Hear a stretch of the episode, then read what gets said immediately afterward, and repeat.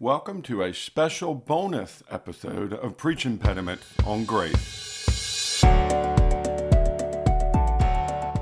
In our churches, we love to use big words.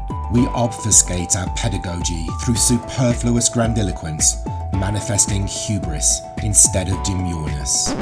See what I mean? Inconceivable. While I might have a speech impediment, I certainly do not want to have a preach impediment. These get in the way of God's message reaching our hearts and minds. Let's dig through those big words and learn something incredible. Before we get started in today's topic, let me remind you to go and check out EdenHollow.com.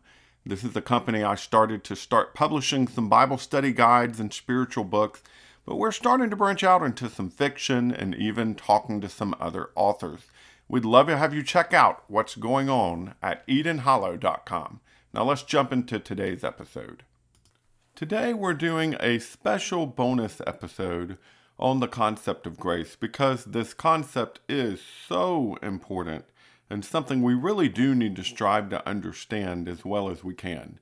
One of the parts of the conversation I had with Edwin Crozier that came out yesterday was on pictures of grace from Scripture. And while I didn't have time in our short episodes to do that yesterday, I did want to include that for you because I do think that these pictures of grace help us to understand this concept so much better than we do just based on a word and a definition.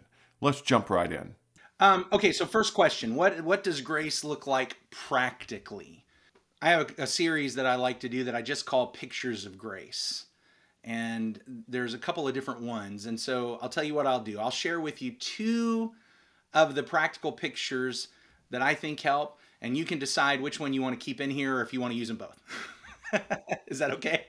Okay.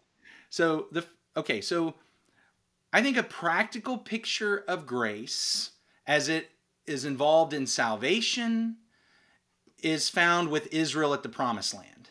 Specifically, as we look back at what happens in Numbers chapter 14. Um, in Numbers chapter 14, the people rebel against God, they won't go into the land.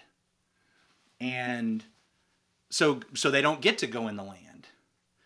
And God rebukes them and he punishes them. And one of the interesting things is that there's there's a whole lot that miss what happens. Let's see here. Uh, Numbers chapter 14. Gotta find. Oh yeah, ver, beginning in verse 39. A lot of people miss this. In Numbers 14:39, when Moses told these words to all the people, the people mourned greatly. They rose early in the morning, went up to the heights of the hill country, saying, "Here we are. We'll go up to the place that the Lord has promised, for we have sinned." But Moses said, "Why now are you transgressing the command of the Lord, when that will not succeed? Do not go up, for the Lord is not among you, lest you be struck down before your enemies." Uh, it goes down verse 44, but they presumed to go up to the heights of the hill country, although neither the ark of the covenant of the Lord nor Moses departed out of the camp. Then the Amalekites and Canaanites who lived in that hill country came down and defeated them and pursued them even to Hormah. First point that we need to recognize, and that is we can't work, fight, or earn our way into salvation. We can't work, fight, or earn our way into that. Here, they were going without God and it didn't work. We, we just can't do it. But here's the second thing we need to recognize, and this is the one that I think a lot of folks miss God has already won the victory. God has already won it. Here, I'm, I'm just going to read some passages real quick. Numbers 20 and verse 12. The Lord said to Moses and Aaron, Because you did not believe in me to uphold me as holy in the eyes of the people of Israel, therefore you shall not bring this assembly into the land that I have given them. Not that I will give them, I have given it to them. Numbers 20 and 24. Let Aaron be gathered to his people, for he shall not enter the land that I have given to the people of Israel. In Numbers 27 and verse 12, the Lord said to Moses, Go up into this mountain of Abarim and see the land that I have given. All of this is before Israel has crossed the Jordan and gotten into the land.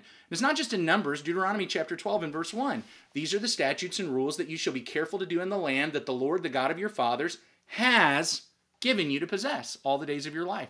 We're seeing it over and over again. In Numbers 32, uh, he's as he's talking to the the Israelites who are saying, you know what, we want to keep this land on the east side of the Jordan. Here's what he says Why will you discourage? This is Numbers 32, verse 7. Why will you discourage the heart of the people of Israel from going over into the land that the Lord has given them?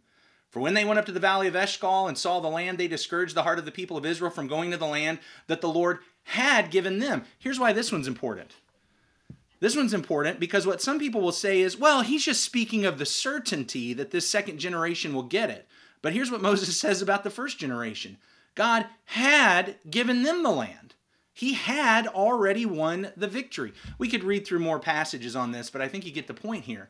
God has won the victory. I can't win the victory, but God has already won the victory. And, and that's the way it is for our salvation as we consider that Jesus has won the victory. He has won that victory for us already. All right, so now I know some folks are a little bit scared. Are you saying God's already won the victory? What what But this is why the look at Israel is so important. Because we must go up and take possession of the salvation God has given us.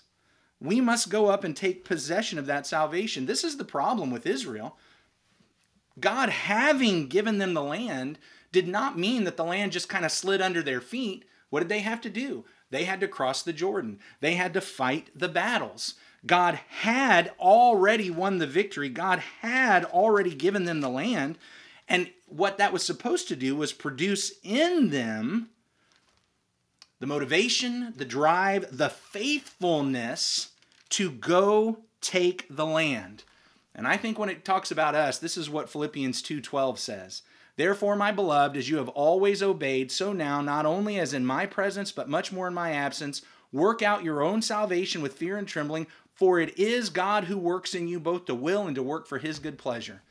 What amazes me, Adam, is that a lot of people today, when they hear about grace, they assume that being saved by grace means I'm not supposed to do anything. But Paul says, look, God is the one who's working in you, so get to work. It's because God is working, it is because God has won the victory that anything I do matters. And so I can go take hold of that salvation. I can pursue the righteousness. I can pursue the salvation. I can work out my salvation with fear and trembling, not because I'm amazing, but because God is working. Just as He had won that land for them already, they could go take possession of it. I think that's a very important concept. We must go take it. Uh, I do think, though, the final thing when we look at Israel is if you forget who won the victory, you will lose it. In Deuteronomy chapter 8 and verse 11, God says, Take care lest you forget the Lord your God by not keeping his commandments and his rules and his statutes which I command you today. Because in verse 19, if you forget the Lord your God and go after other gods and serve them and worship them, I solemnly warn you today that you will surely perish. So we, we need to recognize who it is that wins that victory. If I decide to abandon God who won the victory for me, I don't get to keep living in the land. And so we see this picture of grace practically. I can't win it, God has won it, so I need to pursue it and take it but I need to remember always who has won it and continue in that allegiance to God. I think that's a picture of grace in a practical way for us in our lives. The second picture that uh, I have, I think a picture, a practical picture of grace in our lives, is also um, Peter in Matthew chapter 14. Um, in Matthew chapter 14, Peter gets to walk on the water. And I think there's a really powerful, practical picture of grace here, one that I know I missed for a long time. And here, I just I want to walk through this. I do think it's important to recognize that when Jesus said, "Guys, don't be afraid, it's me." When Peter called out to him, he said, "Well, if it is you, command me to come on the water." He didn't say if it's you, suggest. He didn't say if it's you, allow. He didn't he said command. This is a command. I think it's important for us to recognize that God really does have commands. But what a crazy command for Peter to ask for. Command me to walk on the water. I, I, think that's so interesting. Why would Peter even word it that way? I'll tell you why. Because I think what we have here is this moment of great faith where Peter recognized if Jesus has commanded me to do this, he will provide the power for me to do it. Not Well, let me let me not get ahead of myself. So what does he do? He jumps out of the boat or he gets out of the boat. So here is an action of faith where he accepts faith in Jesus. And he gets out on the water and what does he do? He actually walks on the water. So now here's my question for you, Adam. Did did Peter walk on the water because he was just so great at walking on water? No, of course not. How was it that Peter walked on the water? God, you know what we call that? Grace. That's grace. That's you know the interesting thing is for most of us we don't see God's grace until after P- Peter has his mess up in a minute and sinks and then calls out to Jesus to save him and Jesus saves him. We all see grace right there. But most of us walk right through this little part and miss why why is Peter able to walk on the water? That is because of the grace of Jesus. And so I'd like to make a correction in things that we preachers have often said. I've heard preachers say, if God commands it, that means we can do it. So go do it. I do not believe that is true. If God commands it, then he will give us the power to do it. So go do it. And that's what's happening here. When Jesus commands Peter to walk on the water, Peter cannot walk on the water we can't walk on water. It's something we cannot do.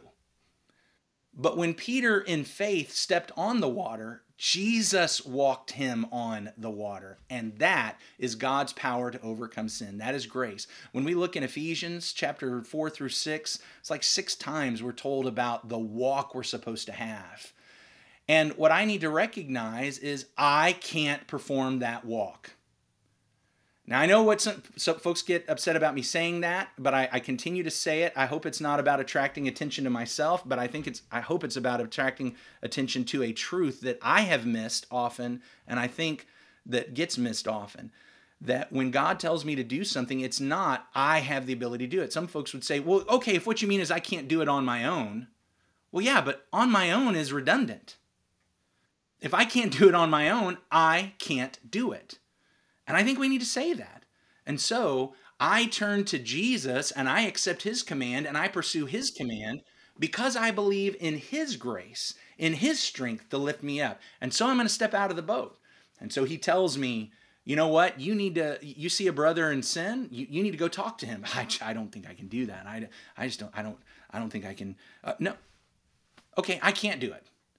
But I tell you what, Jesus can. And so what I'm going to do is I'm going to step out of the boat and I'm going to go talk to the brother. And it'll work out the way Jesus allows it to work out. It'll you know, but I will do what Jesus says, not because I'm so great at it, but because I know if he's commanded me, he will empower me. Uh, we all love Isaiah 40 about God who gives strength to the weak and will rise up on wings like eagles and run and not grow weary and walk and not faint. That's what grace is. It's the fact that I am relying on His strength and His power. If He's told me to do something, He will empower me to do it. So I need to go do it. Go work out your salvation with fear and trembling, Paul said in Philippians, because God is at work in you. Now, of course, with Peter, he does start to look around and he gets distracted and he remembers, I can't walk on water. And so he sinks. And he does call out to Jesus, and Jesus does save him. And twice Peter gets to walk on water. And there we find another aspect of grace it's that aspect of forgiveness. But I think a practical picture of grace, what it looks like practically in my life, is the idea of God has said to do this, I'm going to do it. Because I'm so good? No. Because He is strong enough. Because He will grow me. Because He will strengthen me. I hope that this has been a helpful bonus episode for you. That these pictures of God's grace that we find in Scripture, and these aren't the only ones, there are many, many more. But when you see God interacting with His people, often you see God interacting with grace. And that grace that we see God acting with is an example for us in how we should act with others, and an example for us in how we should understand God's grace toward us. Hopefully, this has been helpful for you uh, as a little bonus episode, a little extra teaching for you. Tune in tomorrow for my final thoughts on grace. And if you've enjoyed the episode, we would encourage you to share it with others. Until next time,